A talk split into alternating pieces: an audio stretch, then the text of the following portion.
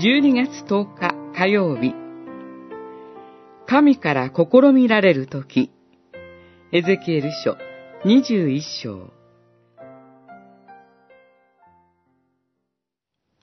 それは試みを経たものである。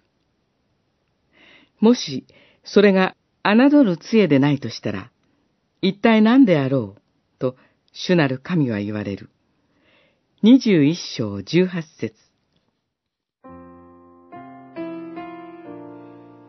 ネゲブの森を焼き尽くす火も、エルサレムに向かって送られる剣も、神が神の民を罪から悔い改めさせて引き戻させるための試練でした。それらの試練が杖と言われています。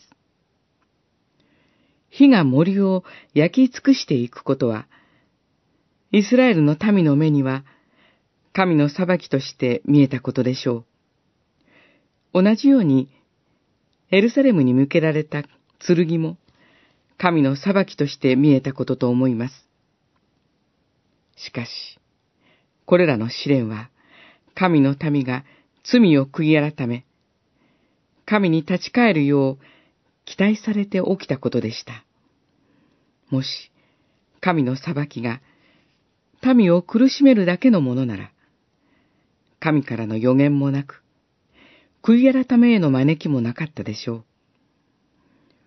私たちの信仰生活でも、時には試練が神の裁きのように見えることがあります。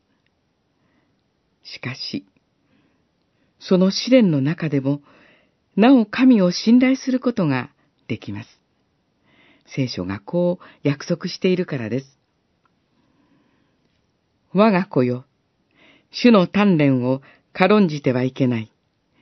主から懲らしめられても力を落としてはいけない。なぜなら、主は愛する者を鍛え、子として受け入れる者を皆、無知打たれるからである。ヘブライ人への手紙、十二章、五節から六節。